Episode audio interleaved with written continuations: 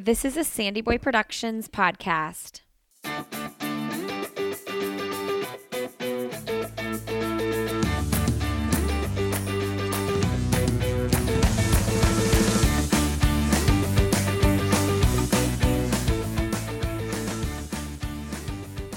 Hey, everybody. Welcome to I'll Have Another podcast with Lindsey Hein.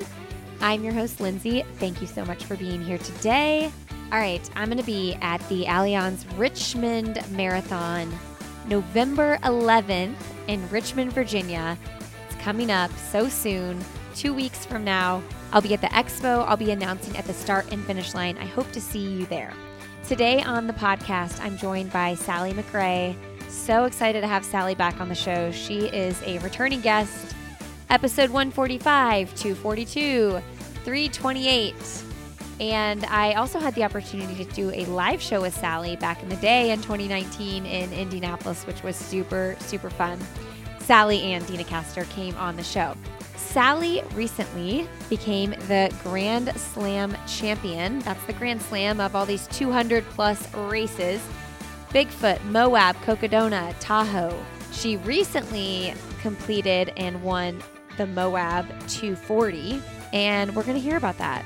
A year of racing, 200 plus mile races. Sally's also the 2021 Badwater 135 champion. She is an author. She wrote the book Choose Strong. She also has a podcast called Choose Strong. She has a fitness app. She has all the things. SallyMcRae.com is her website. SallyMCRAE.com. And every time I talk to Sally, she comes with tons of encouragement and inspiration. And I know you're going to feel that from Sally today. I wanted to let you all know that I will be returning back to the Donna Marathon weekend in Jacksonville, Florida, uh, the first weekend in February. Something else going on that weekend, too? Yeah, I know, the Olympic Trials Marathon. Well, the Olympic Trials is in Orlando, and the Donna Marathon is in Jacksonville. So, what you all should do with me is go watch the trials and then caravan over to Jacksonville and run the half marathon or the marathon in Jacksonville. And then we're going to have an after party on Sunday afternoon in Jacksonville. It is going to be super, super fun. Uh, right now, they are doing a win a trip. Okay. So, you can enter to win a trip to Jacksonville for the Donna Marathon weekend in partnership with Visit Jacksonville and Courtyard Jacksonville Beach Oceanfront. Donna Marathon Weekend announces the VIP Donna Marathon Weekend Destination Hope 2024 sweepstakes. Okay, so win a VIP experience and trip for two to Donna Marathon Weekend 2024 set for February 2nd to February 4th, 2024 in beautiful Jacksonville, Florida. It's a three night hotel accommodation at the Courtyard Jacksonville Beach Oceanfront, the official Donna Marathon Weekend host hotel, two race entries, and exclusive VIP race weekend events, including but not limited to the Donna Friday VIP reception and Sunday VIP marathon viewing party. This is such a great weekend. I go every year. It supports the Donna Foundation, which helps people walking through a breast cancer diagnosis. So go to breastcancermarathon.com and to check out the sweepstakes, which I will link in our show notes at sandyboyproductions.com and also put on my Instagram. But it's breastcancermarathon.com backslash win 2024 backslash. We will link all of that uh, at SandyBoy Productions and then also on my Instagram, which is Lindsey Hein 626 So much info there. Okay, so if, if you do go register for Donna, though, use the code Lindsey, L I N D S E Y 10, 1 0, to get 10% off registration for any of the Donna races. Got it? A lot of info there. So excited to be back in Jacksonville, though, um, for the race. And hopefully, I'll see y'all at the trials or at the Donna Marathon weekend. Either way, it's going to be an awesome weekend in Florida. Uh, all right, friends, please enjoy my conversation with Sally McRae. Hi, Lindsey. Been way too long. It's so good to see your face. You are so cute. Look at your studio. Leave this to Eddie. So he had he's taking our, our dog to the groomers right now, and he's like, "Let me get you all set up." Oh, he's so cute. I knew that. I was like, I logged on like three minutes early. I was like, she's already logged on. Eddie's like, Yeah, he's a master champion scheduler, planner, crewer. he is. He he's a he's amazing. Like there would be none of this if it wasn't for him. So super, super grateful. He keeps me. Uh, yeah, he's my steady Eddie. He keeps me balanced. so, how are you? How's life on the East Coast? You're in North Carolina. Yes. Which one of my favorite states in the U.S. I love North Carolina. Yes. Um. Yeah. I um I was just in Indy though, and I was remembering our live show we did. Oh my gosh, that was such a special time. so special. I really love that. I was just back Yeah. there for the marathon this weekend, and I was like, "Oh my gosh, 2019! I can't believe it's been four years. four years since we did that." Yeah, yeah. It it doesn't feel like four years has passed either.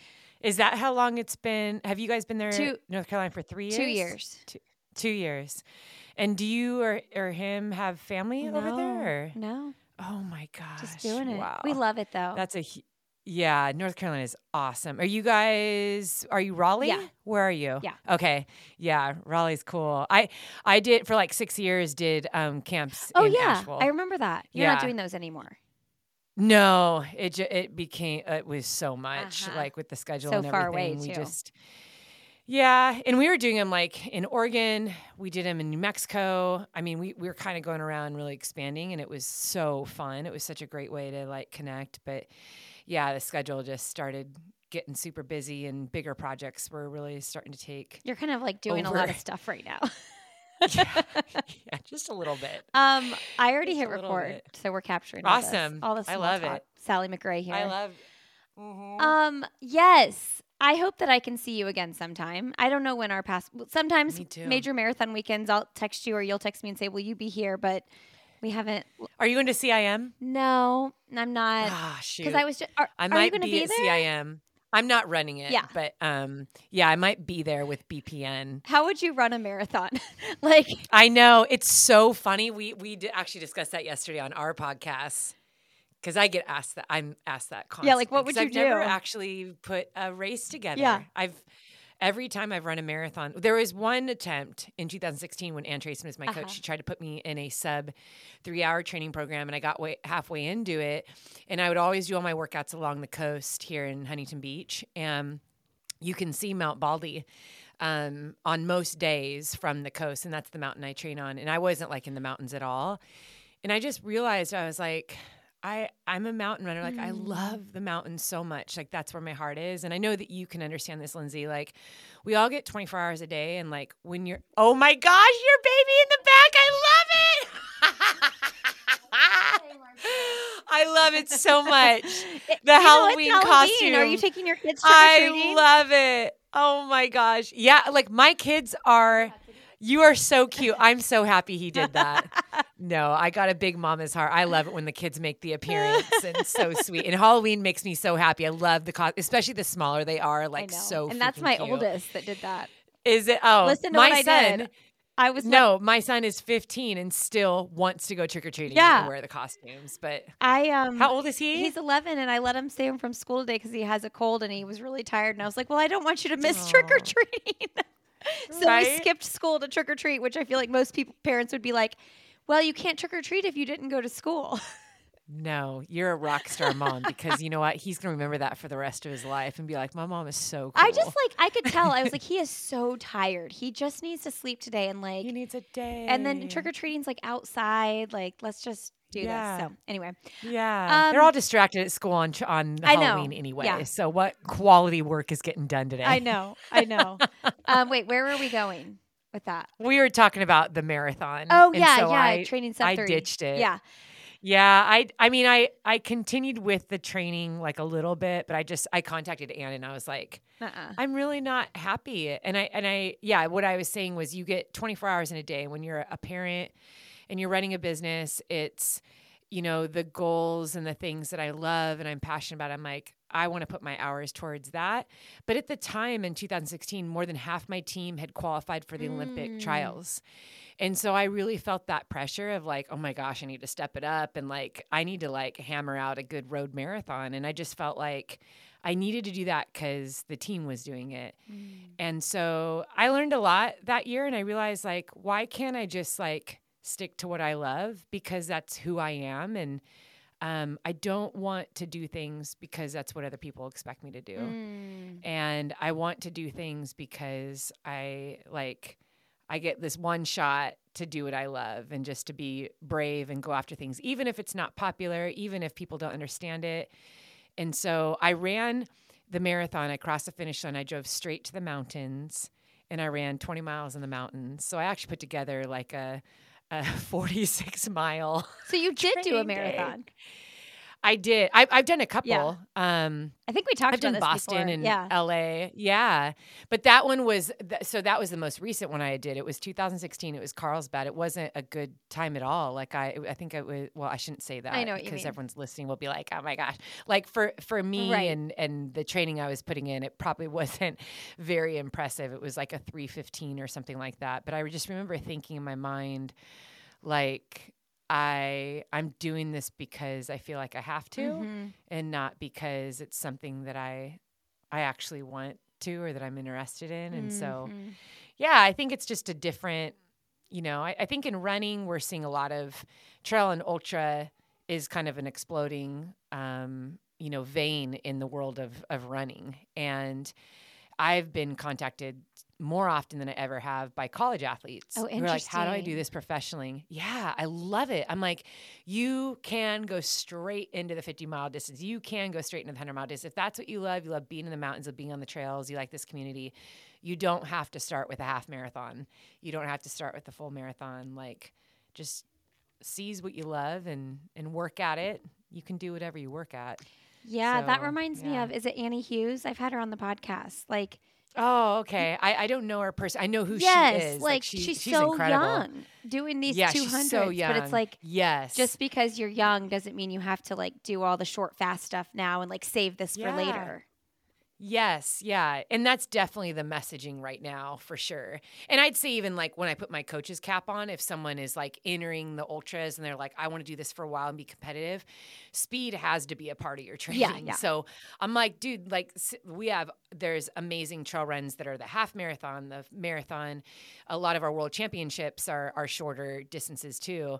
So yeah, you you and that's a part of my training program all the time, even in 200s. Like I You do have speed. to put speed in there. Yeah, you have to. It's it just, so keeps you- crazy to think about like you out there for literally days yeah, and you're doing speed yeah, work days. training. Yeah. It just keeps you honest as a runner as far as like you you work on form and mechanics and leg Mm-hmm. turnover which you that's really important just even if you are running running slower like you don't want to turn into like this stiff Mm-hmm. Slow runner like it just doesn't feel good. Mm-hmm. And of course we're starting to see too even in the 200s there's racing happening all the way to the Oh finish line. So the guys that won Moab were sprinting the last two miles against each other passing each other back and forth which how painful is that? But both these guys are fast. And so think about how the speed training for them it came into place at the end of a 200 What a nightmare. race a nightmare.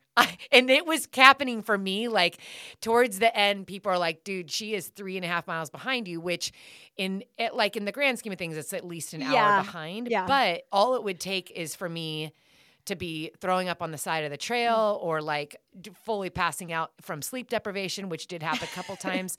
And I've lost that lead. Like I'll lose that lead really quick. So um, yeah, my pacer and I were like, run, you gotta keep on like moving. I'm like, this is like not what anyone wants at the end Oh of my gosh. 200 miles of Uh-uh. running. Oh my gosh. So- Okay. So four 200 plus mile races this year yeah. Bigfoot, Tahoe, Cocodona, Moab, right? yes. O- okay. Yeah. Tell us like how you decided like I'm going to move up to this distance. And then not only that, like let's go big. Let's do them all. why not Grand do slam all of here. them? Yeah, why not? I mean, I think people are going to ask you the same question, Lindsey. Like, why not have four oh. sons? like, why not? Like, I've had two. Let's do three. Let's go, let's just make it a, an even There we number. We'll go. four and put them all close together. That's right. let's just make it as chaotic and hard as possible. Yeah. yeah. So you and I, we speak each Okay, other's language okay, very well. but you're in it on the daily. See, I'm in my off season right now. There's no off season for moms. Mhm. yeah, and you're like, Sally, you're you're getting close to the finish of not we're never not moms, but like you're I you're getting up there. Are we going to start crying now? We might. Because how I know, I Isaiah and can't- Mackenzie, how old are they? Fifteen. They're 15 and 17, Oh. and Mackenzie is moving out of the house in seven, eight months Mm. out of state. How are you doing? She's making. It's been hard. Like Eddie and I both have had our. We've both cried already a couple Mm. times. Our our our family's really close. I think with Eddie and I, especially in the last few years, being full time at home, Yeah. like we just spend so much time with our kids. We're a part of everything they do. Their social lives, their sports, and our kids. This is such a gift, but like they actually really love hanging out with us. So even if Eddie and I go out on a date, they're like, "What? You're not taking us?" We're like, "Dude, we love that you're like sophomores and seniors in high school, and you Yeah. you're like bummed that you can't join us on our our dinner out." But like, um, yeah, I think Isaiah and Mackenzie are really close. They're they're friends, and they're both actually on the cross country track and field team together. Super cute. So but cute. We we're really concerned for Isaiah. He has this Mm. big mushy Mm-hmm. heart that um, he loves his sister. So, yeah, I don't think that we. I think the way that Eddie and I envisioned, like our kids going off to college, I think you kind of see yourself as like feeling older, Yeah. and like being older. Yeah.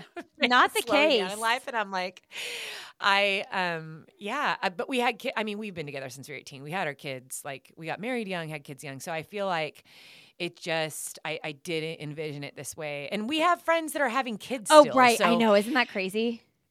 It is crazy. And we hit my off season. And I literally told him I was like, I really want another baby. He's like, that's not how off season works. You're like, your off season's a couple months. 41, 42. How much time do I have left here? Yeah. yes. Yeah. So it's uh yeah, all, Mackenzie's dialed down her she she's looking at Oregon, Colorado, and NAU is Oh, wow. where she'll be going. will she run? out of state. Oh yeah, yeah. This year, so she's been recruited Yeah, by all okay, those I figured. So yeah, so she uh w- that's been hard for us because we're like, sure, you don't want to stay in California, like we have to take a plane everywhere we go to see you. Yeah. So yeah, it's um it's been a long journey. This is my I'm going into my 10th year as a pro, which kind of plays into my decision with the 200s. Yeah. Um my my career has been long and I I've I've been able to race on every continent in the world and um you know there've been different times in my career where I've I've made lists like this is what I want to accomplish, you know. Mm. So it's like top 10 at Western States two times, been done UTMB five times. Um for a while it was like I, I want to win a race on the world tour so we did that. And um wanting to win every distance um in ultras so we you know we did that. I i think that being able to see the world on my two feet some of the most beautiful places in the world is one of the greatest gifts of this sport and just the friendships that I've gained um, around the world. Like I, that's been the absolute best part of the sport. And when 200s kind of started to grow in popularity, people would ask like, "When are you going to do a 200?" And I thought that is just like it, it's too long to like really justify running the entire time. Like people actually run for 200 miles straight. Like I don't know if I want to do that because I really like running, and you can still you can do 100 miles in less than a day. Like we can bang that out in in 17, 18 hours. But I feel like it was almost like a natural progression where I'm like, I don't want to end my career and and ask myself like, oh man, I wish I would have tried that, or I wish I just would have, you know, that I that I went for it. So, yeah, I, I kind of thought about it like this time last year. Usually, um, September October is when I start making my goals for the following year and start um, locking in races. And um, Jamil Coury, who's um, the head of Aravaipa Running and the race director for Cocodona, was like, "Come out." Like we we'd love to bring you out like come give the Cocodona 250 a try. And I was like all right Jamil. Jamil's a friend. He's awesome. So I just thought you know what? I'm going to go for it. And I want to learn. Like I can't think that I, I'm going to know how to nail this the first time. So I decided to sign up for four, and we released a YouTube series called Training for a mm-hmm. 200 Mile Race. And we thought, let's create some content to help other people that want to dive into this too because we know it's an, an event that people are actually still trying to figure out how to train for how to pace how do you how do you do these these events? Because they they do not run like hundreds. Um, i like to call them epics. I'm like these are beyond ultras. Like this is like multi days out there of just running straight. It's not a stage race. It's you're trying to get to the finish line as fast as you can and um, yeah, there's a lot of different strategies and in, in, in, pacing, but that was the reason why I signed up for four. I know I'll le- learn something each time, and I just want to share that with people. But also, it was a big goal, but something I'd never done in my career. So it came out to because I added in a hundred mile race in there too. So Oh, we did yeah. over eleven hundred miles of racing. Yeah. Wow.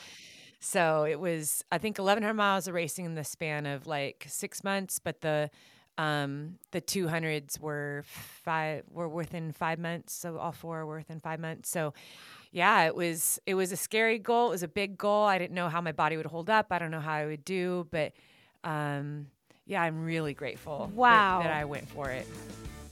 This podcast is supported by Purina Pro Plan Sport. I know a lot of listeners here like to run with their dogs, have dogs, and there's so much joy you get out of running together. And it all starts with Purina Pro Plan Sport.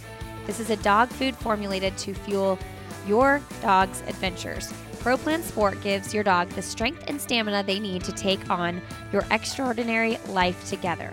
Go to ProPlansport.com to find the right sport formula for your dog. They will also be at the New York City Marathon Expo this weekend, so you can visit the Pro Plan booth at the New York City Marathon Expo. ProPlansport.com. All right, back to the show. Okay, so Cocodona was first. Yeah, that was May 1st. Um, that was that was 250 miles, and that really set the stage for the rest of them. Yeah. Uh, we did a documentary on it, and I absolutely destroyed my feet. That's what I And, heard. Yeah, it was really public. so it's very humbling.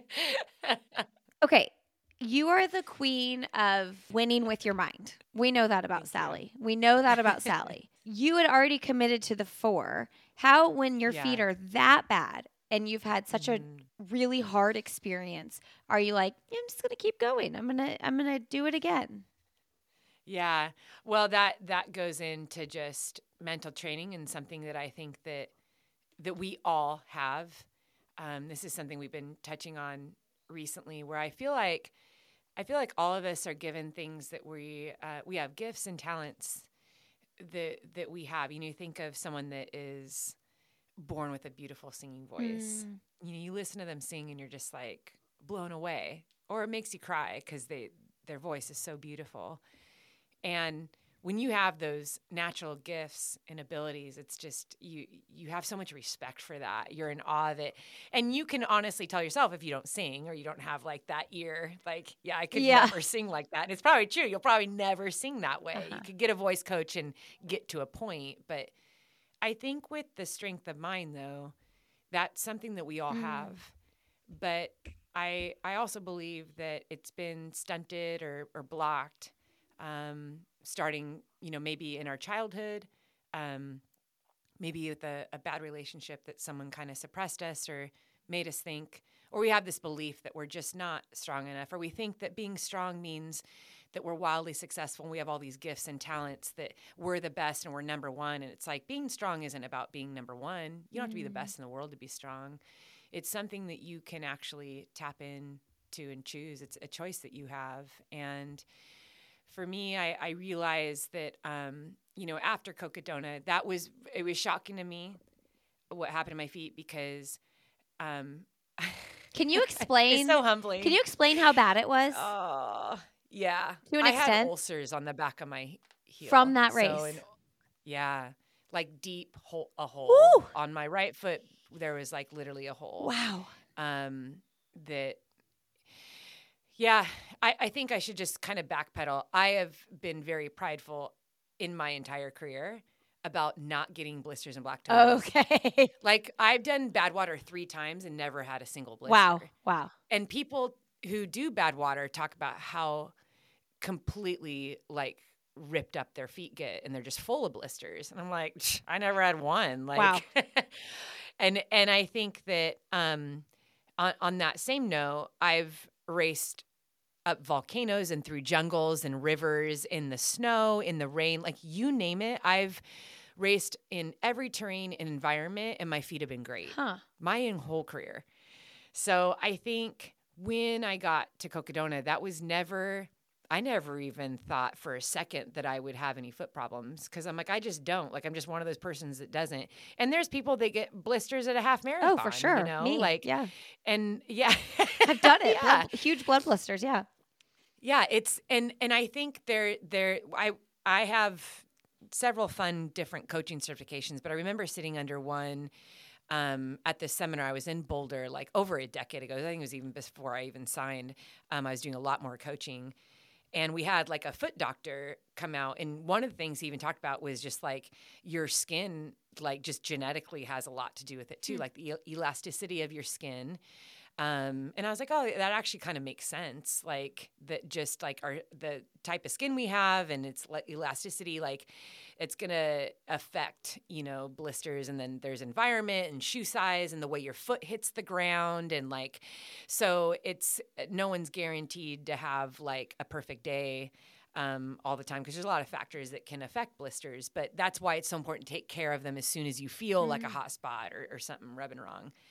So when I got to Cocodona, I made a grand mistake. So I love Balega socks. I've used those like my whole life. Um, they're the, a sock from South Africa. I love them because they also give back to the community. So um, I had ordered a pair of socks that I use all the time, and they were they looked ex- the exact same as a sock pair of socks that were in my drawer. I put out all my 200 mile stuff in my front um, like family room. We had like one couch with all my gear, um, everything that I would need like in my pack and change of clothes and all that.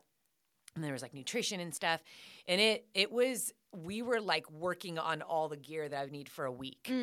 And so when these um, sock, socks arrived in the mail, I remember walking into the house with them and just tossing them into the pile of socks that I have. I didn't wash them, and they were like a very colorful, like thick sock. So that was my first mistake. But my thought was like, oh, I'm gonna I'm gonna wash this pile. I took the that pile with me to Cocodona, and I knew that was the pair that I was gonna wear on race morning because I had practiced with it and unfortunately i didn't wash it and so the only thing that i could uh, equate the problem with was that the sock was slippery it was unwashed and it had the oils from whatever dyes or whatever that were in the sock and so my foot by mile three was moving all around in my shoe in a Wildhorse shoe a Nike Wildhorse shoe but i've worn that shoe for 10 years so I was like, this is really weird. Like, what the heck? And like, I stopped after crossing um, this river and I'm like looking down and I was like, I didn't wash this sock. This shouldn't be like that big a deal, but I could feel it was a little slippery. By mile six, the back of my heels were totally ripped open. And I was like, Are you freaking kidding me right now? And you can't see crew or get access to any of your stuff for the first like 38 miles. Oh my gosh. And so at that moment, I had to make that decision of I'm going to freak out right now, or I'm just going to take care of it the best that I can. We're just going to keep moving. We're fine. Like, this is, it's not a big deal. I'm not bleeding or anything, but I could see like the backs of my, like the, the skin was kind of hanging off on both heels. I carried a blister pack um, with me. And so I I took out like these blister bandages and did what I could. And then I just forgot about it. I didn't look at him again. And so by the time I got to mile 38 and I saw Eddie in my gear, I took my shoes and socks off. And there was like the live feed camera was on me. And I'm really like very aware of my reactions and how I'm acting when I'm on the mm. live feed because I don't like one, I, I just don't want discussion of Sure. like my feet to be the main thing Yes. right? And so i was like i'm i remember kind of whispering to Eddie and being like i'm gonna change shoes. We're gonna do this really quick. Like we're gonna be in and out. But in that moment i was like so bummed. And i was like my feet are really bad. I i had other blisters on there. The heels were now bleeding and we were only 38 miles into a 250 mile race. So i still had 212 miles to go. So we patched them up as best we could and i changed shoes. And i remember leaving by myself um, as i went up the trail and just hitting like this really low point and thinking about how i had trained so hard for this i was really fit and I wanted to do well. I I committed to not like I didn't really want to race that first one, but I wanted to do well. I wasn't out there just kind of sauntering around. But I thought if I feel good, I'm going to race the last 100 miles of this race and have a little fun, which is kind of crazy to say. That's 150 miles of the race. We're going to race. But um, I just felt like, wow, like this is not how I envisioned if I was going to have problems out here. This is not what I was expecting. And I haven't, I have never dealt with this. And I remember kind of laughing in spite of myself because I said, I want to learn everything that I can. I want to be a student of this sport and I want to like my goal every at the beginning of the year is to be better than I was last year. And so I just kind of hit this moment as the sun started setting and I just like started praying and I was mm-hmm. like, I'm so being humbled right now. Like this is like not what I wanted, but like I'm going to just see what we can do. And I absolutely like this is a mistake that I made that I'm going to own. And I'm not dropping out because mm. of this. I won't. We hit mile 100 and they were horrible at mile 100.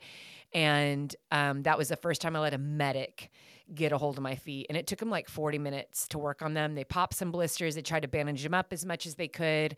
Um, I was in quite a bit I was in, in a lot of discomfort at that point, and I made the decision right there that um, I couldn't look at him anymore. I, I thought the visuals that I'm seeing right now, they're only going to get worse.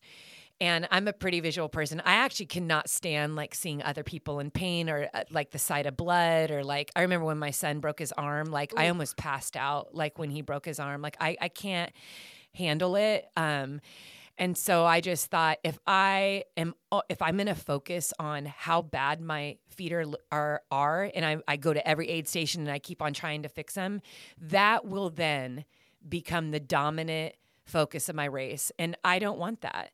And so I think the as as I pushed forward, I, I, made the decision at mile 100. We're taping him up, and I'm not going to look at him in, until I cross the finish line. And whatever is going on in, in my feet, like I just have to embrace that and accept it and realize that you know, I don't have a broken bone. Mm. I don't have like rhabdo. Like there is no like this actually isn't a critical injury.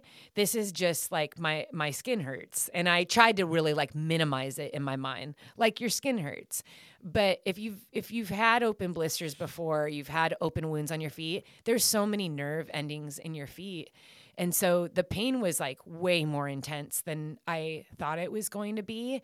And there were certain terrains that we were going through on the course that made it worse. So, like when I had this big river crossing, but right from the river was a super steep climb. So it just grinded up. I mean, my feet got mm-hmm. really wet and they were mushy. And then I had to go on a climb and they just became hamburger meat, like grinding up the side of this mountain. So I think that what I learned in that was that you know we we can make a choice to focus on what is negative and what hurts or we can make a choice to focus on just the next step and having hope that it's going to get better. And for me it was just hope of the finish line.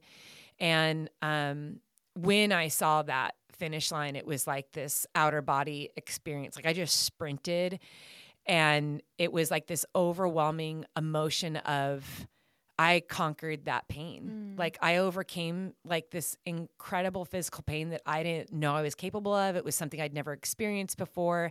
It was something that had really pounded my spirit into the ground and at times like I was hitting these really low dark moments and to arrive at the finish line um having overcome that, it really set the tone for the rest of the Grand Slam series, knowing like you'll probably have to deal with this again because the feet were so ripped up, like all the toes and the heels. I mean, it wasn't blisters anymore. It was just like it was it was pretty bad. So it took a while for it to heal, but um, I think that w- is what makes our minds like so powerful is it is easy if you have a history of things going wrong or you feel like I never win at anything or like things don't ever work out or I'm not really that talented or I'm not that successful as a person and you know, I'm kind of average. If you think that way about yourself, you actually start to look mm. for those things mm-hmm. to affirm it and you that's what you expect.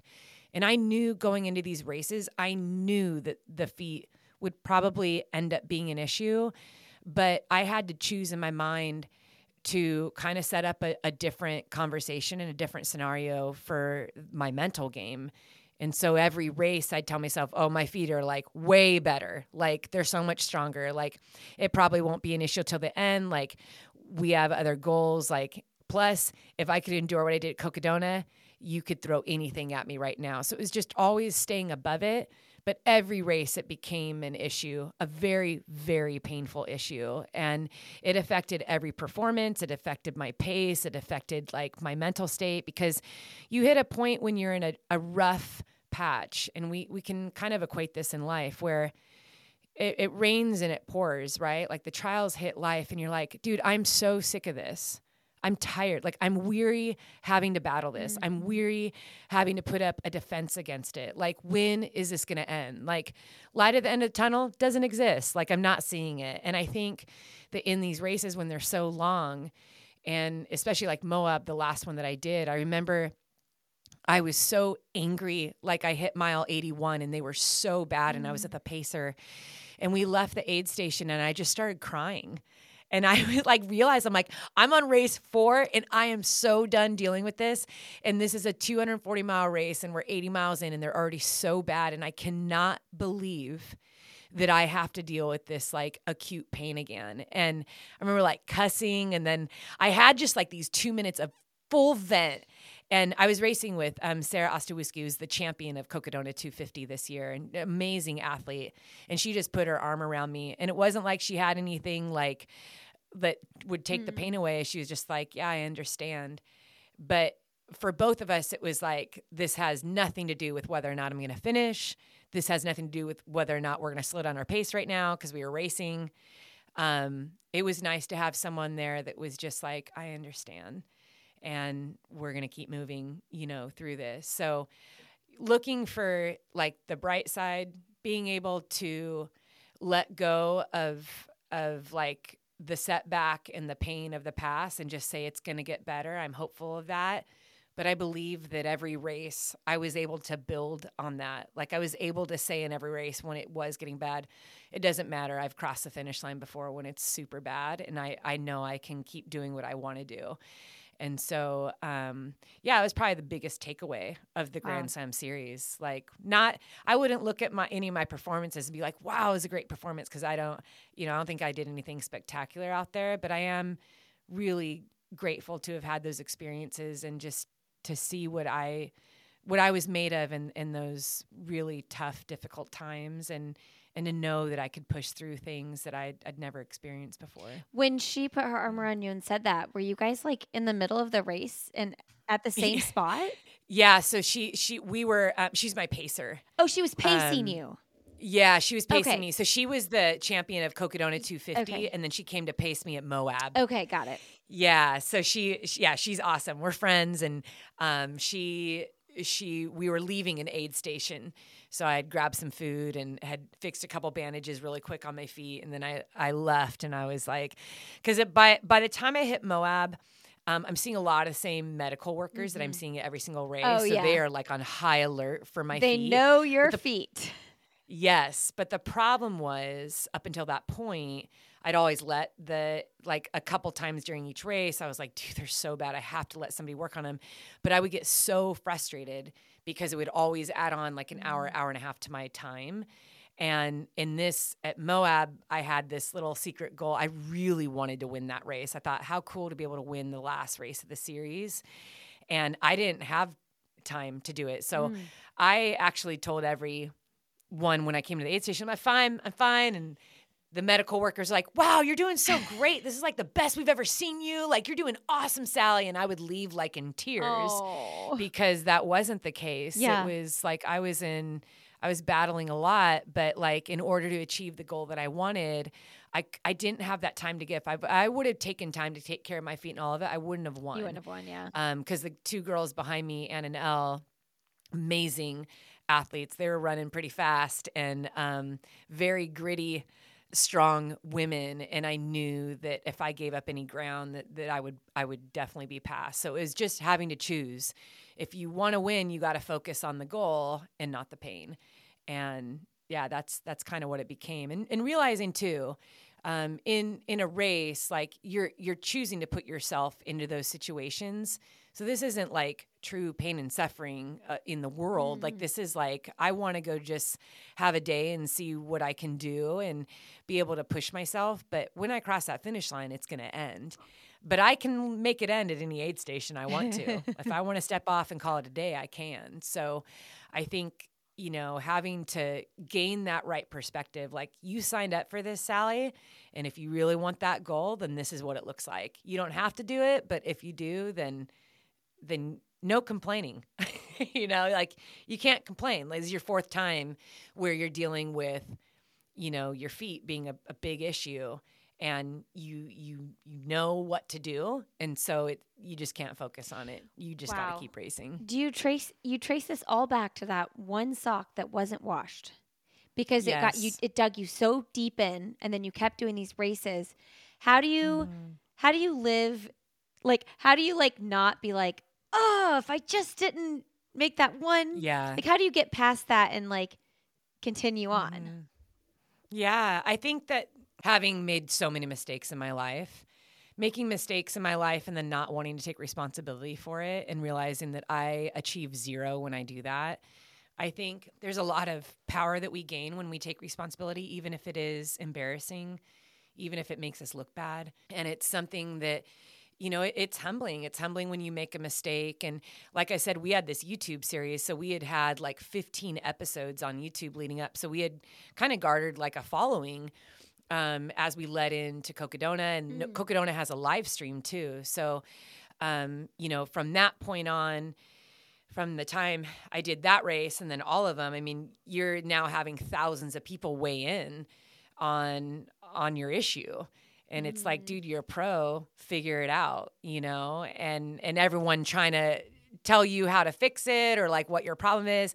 And for me, the most important thing to me was like I'm not making excuses you know, I never once made that excuse. I didn't stop and say, well, it just wasn't my day, or like, you know, blaming the terrain or blaming um, a, sh- a shoe. I didn't blame the sock. It was like I made the mistake of mm. not doing what I was supposed to do, which I, I know to do.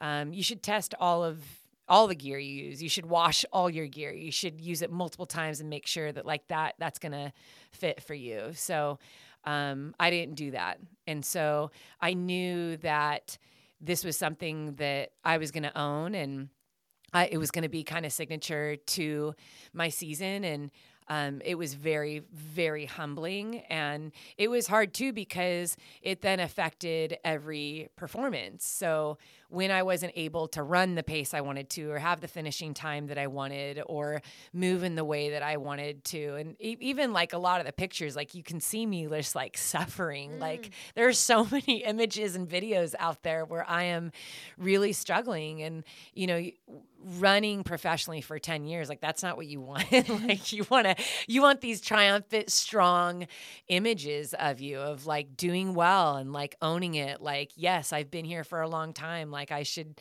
have a strong performance. But um, I think at the end of the day, you know, I've had this discussion with Eddie quite a bit. I'm like, if there's anything that I can appreciate through this, is that we have this ability to connect with the community on so many levels that um, just because I've done this before doesn't mean that I'm perfect and that I have everything figured out.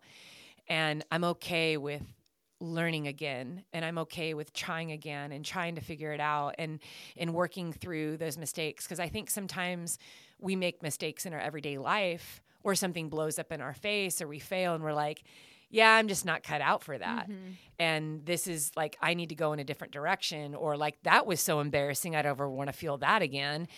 And I think we miss out on a lot of greatness when we do that. When we quit too early or we just give up on ourselves or we get so concerned about what other people think. Mm-hmm. I think mm-hmm. I've had to learn to let go of what other people think of me and um, letting go of meeting other people's expectations or trying to do what everyone else is doing and just realize like I really want the best out of myself and sometimes getting the best out of myself means picking myself up right where I failed and going back to the starting point and trying again. And I think that's why the win at Moab was such a big deal to me because it was it took me four times to get it right. Mm. But my win at Moab wasn't it was no different from the other races. So I think for some people that were following along, they're like, finally you got it right. And I was like, it it was just finally like I was I had I was able to endure that much pain better. Wow. it was like yeah. it was just because Cocodona was my first experience on it.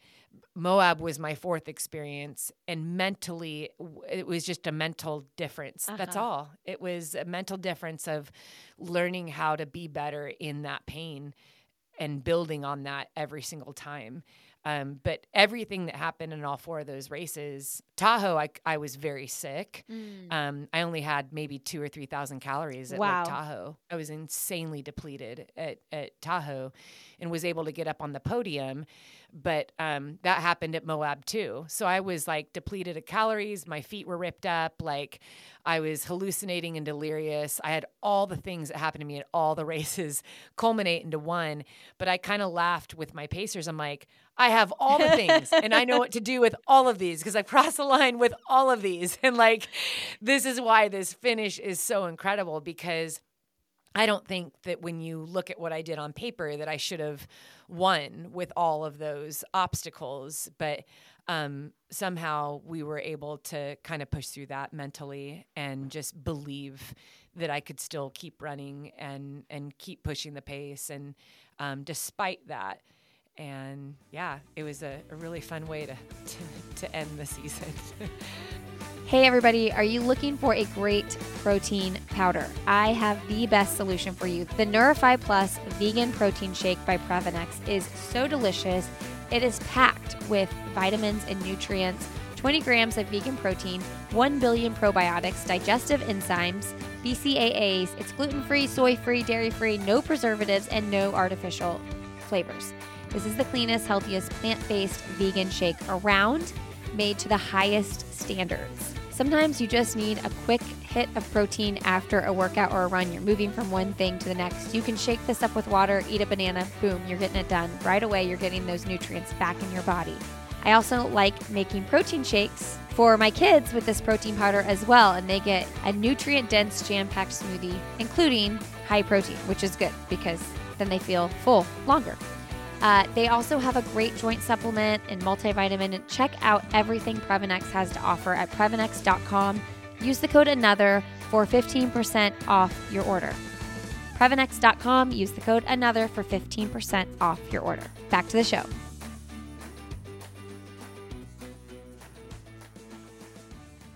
One of the videos Eddie took, I'm like, you're just like, somebody comes up and you're like, hey, how are you? And you're like Yeah.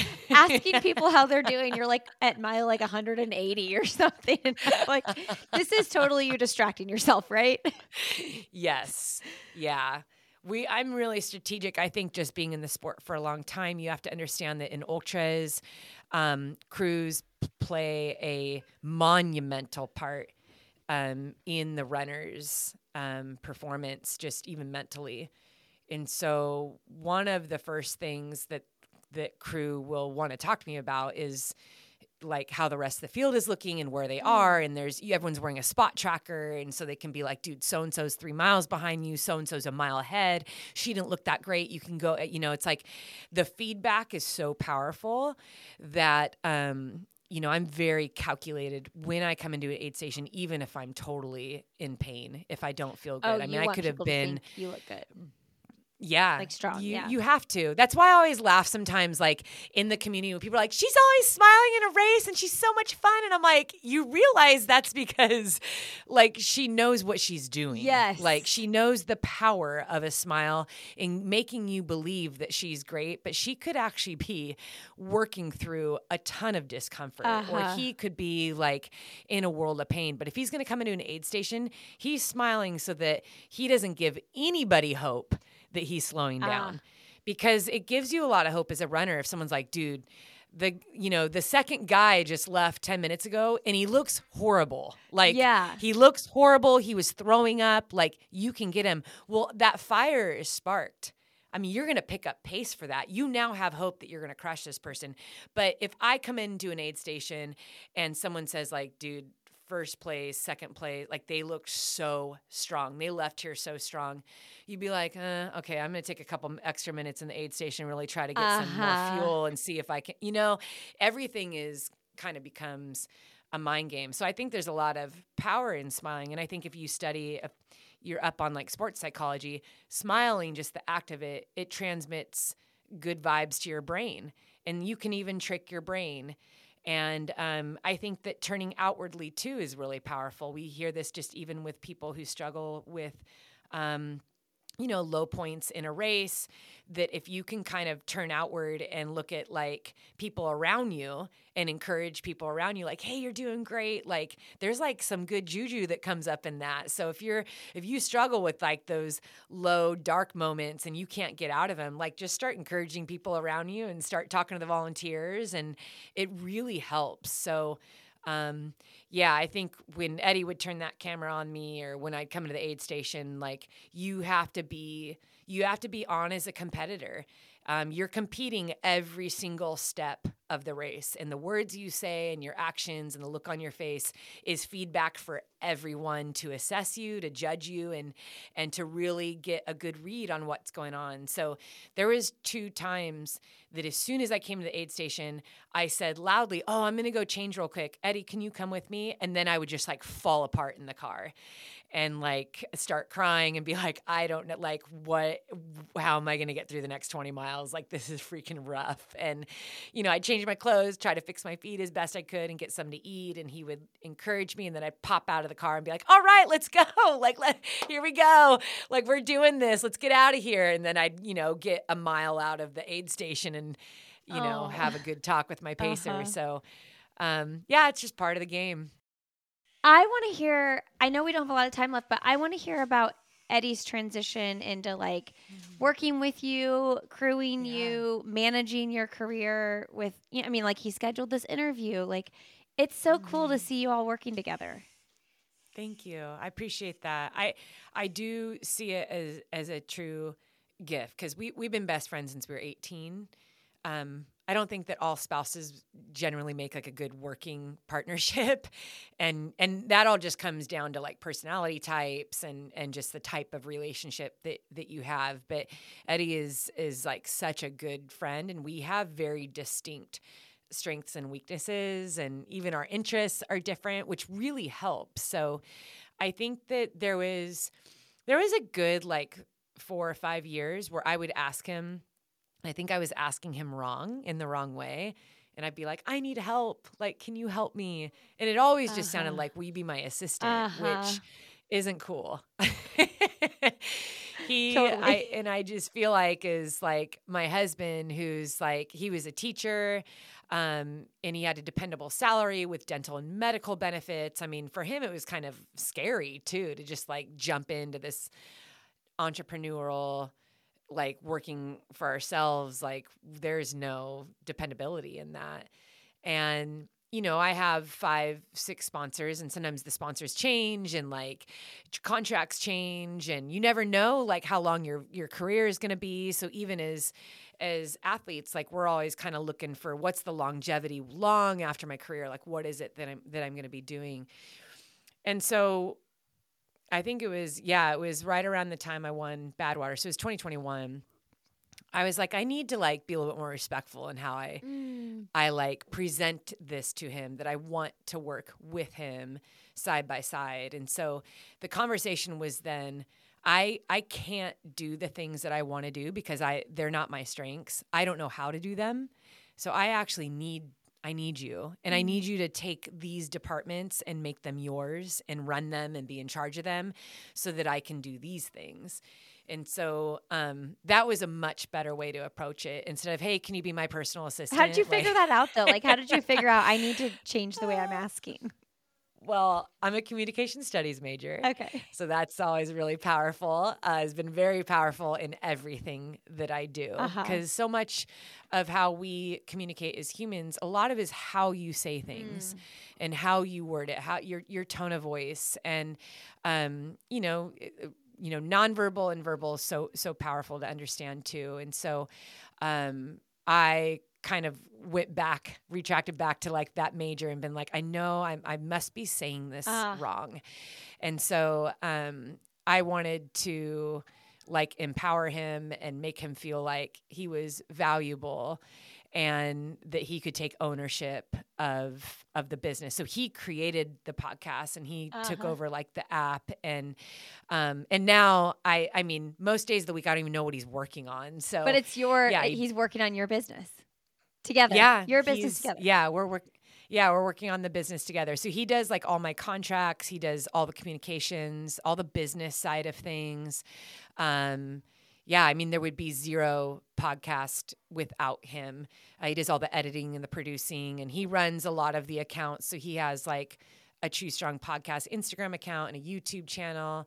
Um, and he, yeah, he sets up all of like events and, and interviews and things like that. So he's he's really taken the the whole role into a completely different level. And he does all the back end stuff too that I'm terrible at, like accounting and business and like all of that stuff that I am just not good at. I like to just create. Mhm. Um, I love to write and I love, you know, that whole side of thing. I'm not like business organized like like he is. So oh my gosh. and it's been fun. I think separating, you know, when he can just like go off and work for a couple days without even having to like connect with me. Like I don't tell him what to do. I'm not his boss.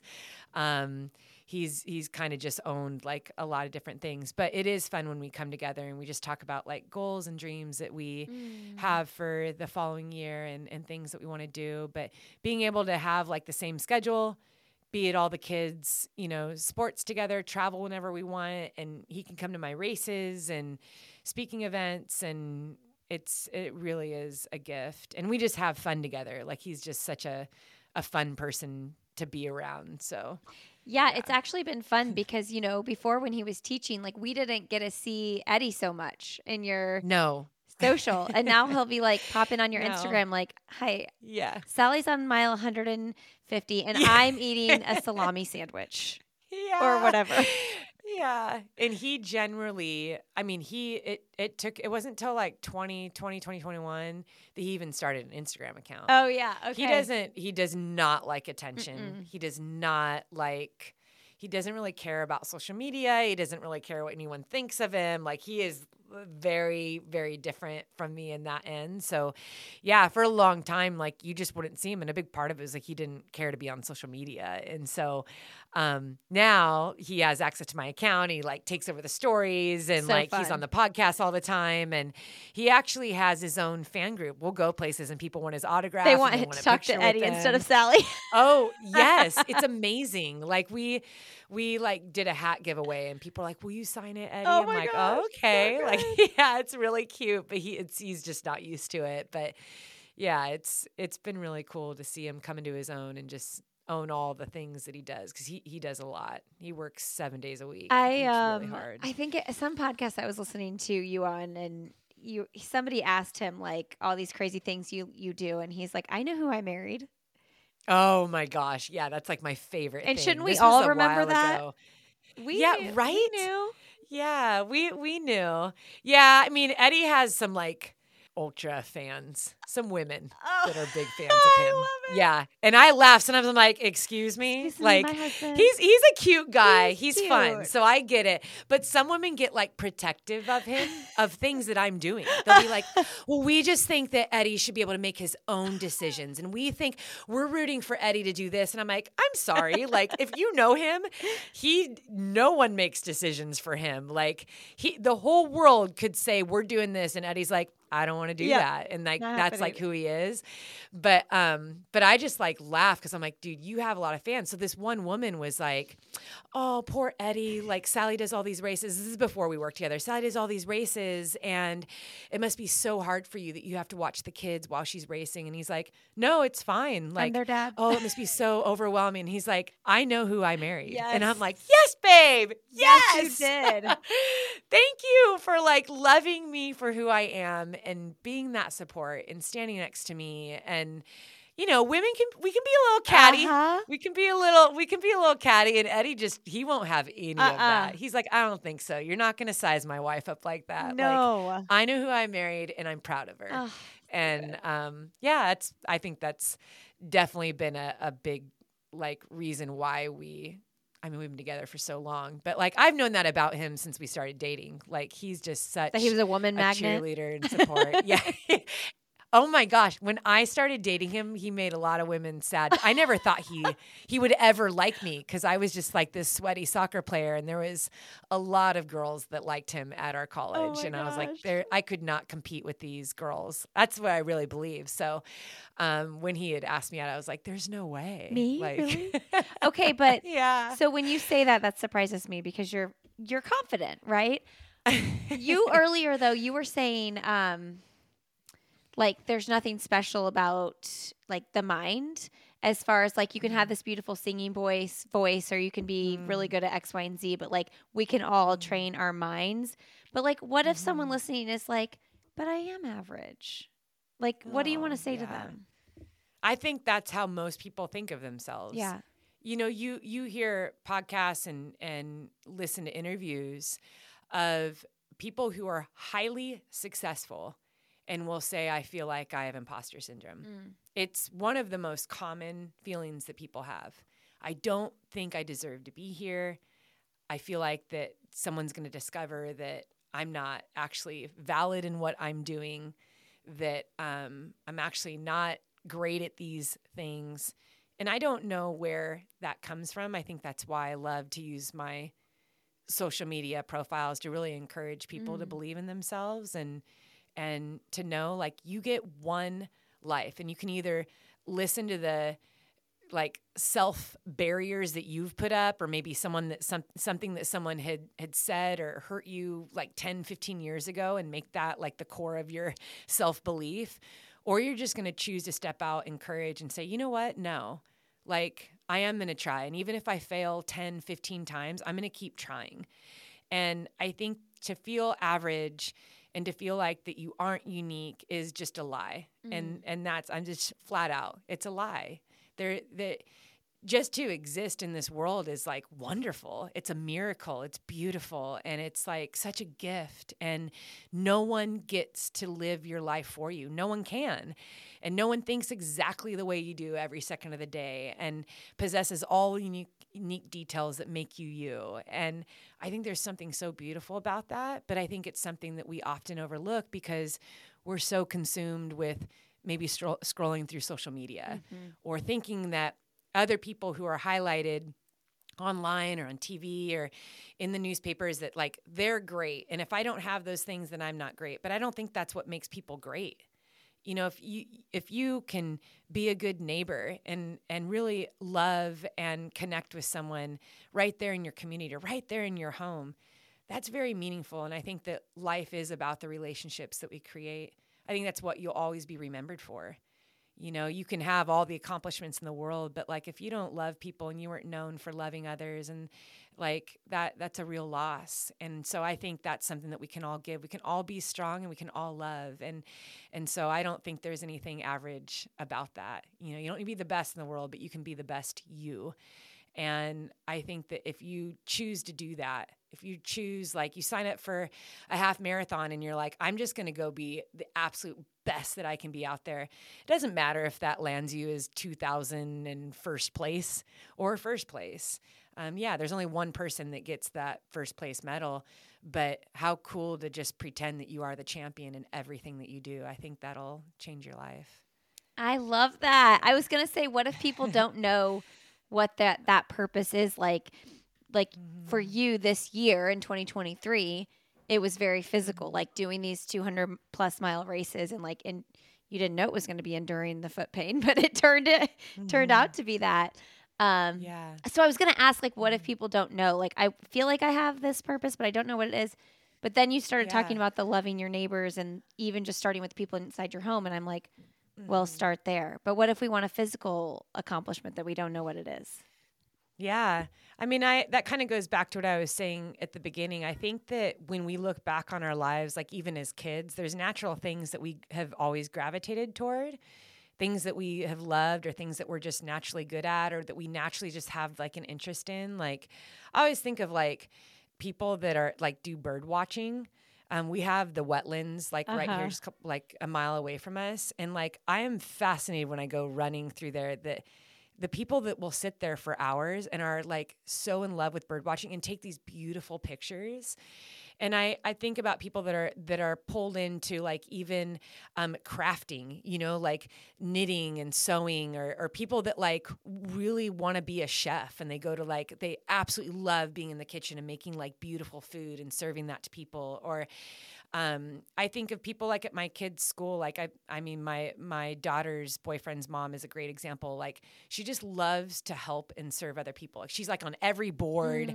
She helps out. Like number one helper. Like she's incredible. Like everyone knows her for that. She's number one helper. Like, y- like who doesn't want to be connected with someone like that, right? But I feel like it's important that we take time to reflect on those things. Like, what is it that I really love? Like, what am I drawn to? It doesn't need to be a race. And I think that's kind of like a growing trend I'm seeing even in social media. People feel like I have to do a marathon, I have to do a 100 miler. No, you don't. You don't have to do a race for your life to be meaningful. Mm. You don't have to do like a, a competition in order to find meaning in your life. Like, your life is meaningful because you're here and the things that you love and the things that maybe you're naturally gifted in can be used to impact the world around you and even if it is right there in your community but it i, I think that we I, I think it's really easy. I mean, here we are. We're going to hit November tomorrow, Lindsey. Like, how? I know. How do we have eight weeks left in 2023, know. right? I know. And one of the things I love to encourage people in is like there is a lot of power in in remembrance and reflection. Um, you know, if you have a hard time getting up early in the morning, but think about like getting up just 10, 15 minutes in the morning and going on a walk and just thinking about who you are, where you're going, what it is that you want to do, what are the things that you've been neglecting. Um, are you operating because you're trying to please people around you right now? Are you doing stuff with your life that you actually don't like, but it's gonna you you think it's gonna impress people around you? Like there's a lot of really important life questions I think we can ask ourselves that help us discover, you know, what it is that we could be doing with our life that that would make us happy, that would make an impact, or is an, an example of um, or an opportunity that you could be using you know your gift. And yeah i think that that comes with with reflection and you know just meditating on on your life and where it is. But life goes by so fast. We let our schedules get away. We're, we're tired at the end of the night. And before we know it it's just like it's just we're on repeat. And pretty soon weeks go by and months go by and we're like what are we doing so I always like to encourage people, you know, for for the listeners, when was the last time you actually like sat down with like a journal, maybe if you like to put pen to paper and actually write. That's for me it's really powerful. When I write it down and I read it, I'm like, "Wow, that came out of me." Or like, "That's how I'm feeling right now," or like, "That's really what I want to do." Or it's getting with a mentor or like a good friend and just talking talking through life and sometimes when you speak it out it it helps you understand like what you're working through or why you're feeling the way that you are. But um, yeah i don't i don't necessarily think that you know you have to run in order for your life to be meaningful. You have to do these races. You don't. I think if you have a body that is capable of moving movement every day is powerful it helps with your total well-being whether it's swimming or walking or biking like that's so powerful like that that's great to move your body um, but I just I, I'm a big believer in just encouraging people to live authentically and, and who they uniquely are, no matter what. Yeah, I think that with the new year coming up too, it's like it is a really good time to like have that reflection. Um, Yeah. But I want to have that reflection every day. Like every day, I want to be like, okay, what's the game that. plan? You know? Yes. oh, Sally, Yes. all of my kids have made an appearance in this podcast. I know I've seen them in the back of the screen. well, they are all coming home though because it's Halloween and they're getting ready to go trick or treating. yes. Although it's, such kind of an rainy exciting here, I know. Um, I always hate to end with you, but thank you, thank you, thank Yeah, you, thank, you, for your words. Thanks for having me on. when I was like, let's get Sally, and I was like, well, I don't really need to prepare because I'll just say, can you please just talk? Like, like I just, I just want your voice recorded because you always have the most. You just, you know, you have a gift. I don't want to say you know you have a gift. You know you have a gift. You have you have a gift with your words. Um, and I want you to be my life coach. Oh, Lindsey, you're so kind. I really appreciate that. And I appreciate you just let me, you know, be on your show and, and be able to speak. And I love that we've stayed connected all these oh my gosh. and- Sally, like. I I first started following you on like Twitter. I mean, this was before before all these things. You know what I mean? Like Mackenzie was probably like 4. I mean, your kids Yeah. were so young. I lived t- it was like two houses ago. It was like Mhm. Marshall wasn't even That's so born yet when I started following you. And he's Aw. 11. So, I mean, it's been, and we didn't even get to talk about your book, but um, y'all go pick it up. Choose Strong. I listened to it on Audible, which is Thank the best way to do it because Sally reads it. Thank you for listening to it. I think I think I always um it's funny some people will like mess me I got your book can't wait to learn like some running strategies. I'm like, Oh, it's that's not, running what this is. but I was excited to see that you're doing Not running more. Yes, so it's a two-part Yeah, yeah. memoir. Yeah, that'll be yeah, good. the original book was like 50 chapters and I was like I feel like I need to break this up because the first 18 years of my life was very impacting and just laid the needed to- foundation yeah. to the woman that I am today. Yeah. And it just was so heavy. yeah, I was like, it's a lot. It is a lot. to Go from that and then transition to when I became a mom and a professional athlete. It's like two, Two books. separate. It's just which I kind of, I really liked that because it Yeah. wasn't super long. No. could, it was really digestible to get through. Thank you. Yes. Yeah. So I'm I'm a former English teacher. Okay. Um, grammar English Uh-huh. teacher. So I I did have two editors on it, which I was really grateful for. But I chose I have a couple different styles of writing, and for this one, I was like, I want people. If they have the physical copy, I want them to be able to read it Mhm. within one or two sittings. Yeah, yeah. And it has to be for all ages and for people that probably don't even, even if you don't like reading a book. And so it is written pretty simply. Yeah. Um, and it's very straight to the point, like every Mhm. chapter. Like I don't get like, you know, very verbose and flowery like with my words. like- and I just wanted people to finish it. Mhm. Like, please finish it. Mhm. And I had done research on books and knew that a lot of books go left unread. Mhm. And so I Oh, had sure. a certain style in how I wrote it that I was like, I think I can keep people reading if I start each chapter like this and if I kind of punch you in the gut each time. Uh-huh. That's right. Well, I was just thinking, like, when you said this was multiple So- books, I was like, but like the Grand Slam and your feet could be a whole book in itself. Maybe it's just one beefy chapter. I know. That's why we've done films too. So we have two films already on the Grand Slam. We have a third one coming Uh-huh. out. So there'll be three three documentaries Nice. on the Grand Slam series. Wow. Um, Moab, Mo- the Moab one will come out probably in around Christmas. Nice. Time, but yeah, we got we we released a book this year. We did the Grand Slam series, and it was just like crazy. Just yeah, thank God for Eddie. Seriously, I'm I'm so happy for you guys though. I feel like this is such a cool like it's just a such a cool way to have a marriage. I mean that you get to do this together. Yeah, I, it's rare. I I do not take it for It's granted really at cool. Like some of my best girlfriends are like, there is no way I'd ever work Oh, with they'd my be husband. yeah, I'm they'd like, be I get it. Yeah. I mean, I totally Yeah, get yeah, it. yeah. Like it is not for The person you're everyone, 'cause most we- comfortable with in the world. Yeah. Yes, yeah, and we that's the style of our relationship. We have a very like friendship heavy. Uh-huh. Like we, he's just my bestie, Mm. like to the core. so You guys are the best. I hope I get to meet Eddie someday. I hope you do too. I feel like we uh, a double There date is in our future. Yes. I think it would be really fun because I you've told me about your husband before. I'm like, oh, I feel like our husbands would get along really Uh well. huh. No, yeah, it would be perfect, and we would just laugh the whole time.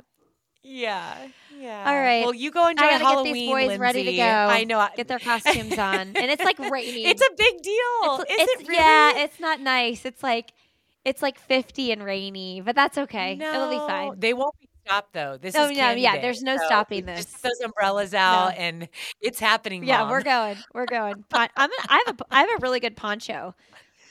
I'll Oh, remember that. perfect. All right, cool. Well, thanks, Sally. All right. Thank you, Lindsey. Yep. We'll be in touch. Okay, for sure. All right. Bye. Okay. Bye.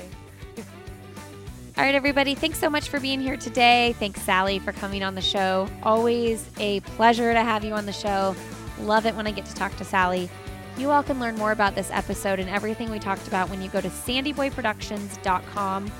Just click on the I'll Have Another tab, and that'll bring you to all the show notes. You can also sign up for our newsletter there, so all of the show notes get delivered to your inbox every single week. Thank you so much for being here today. I hope to see people in Richmond this coming weekend, and then, of course, at the Donna Marathon in February. Uh, thanks for tuning in, and we'll see you next week on I'll Have Another.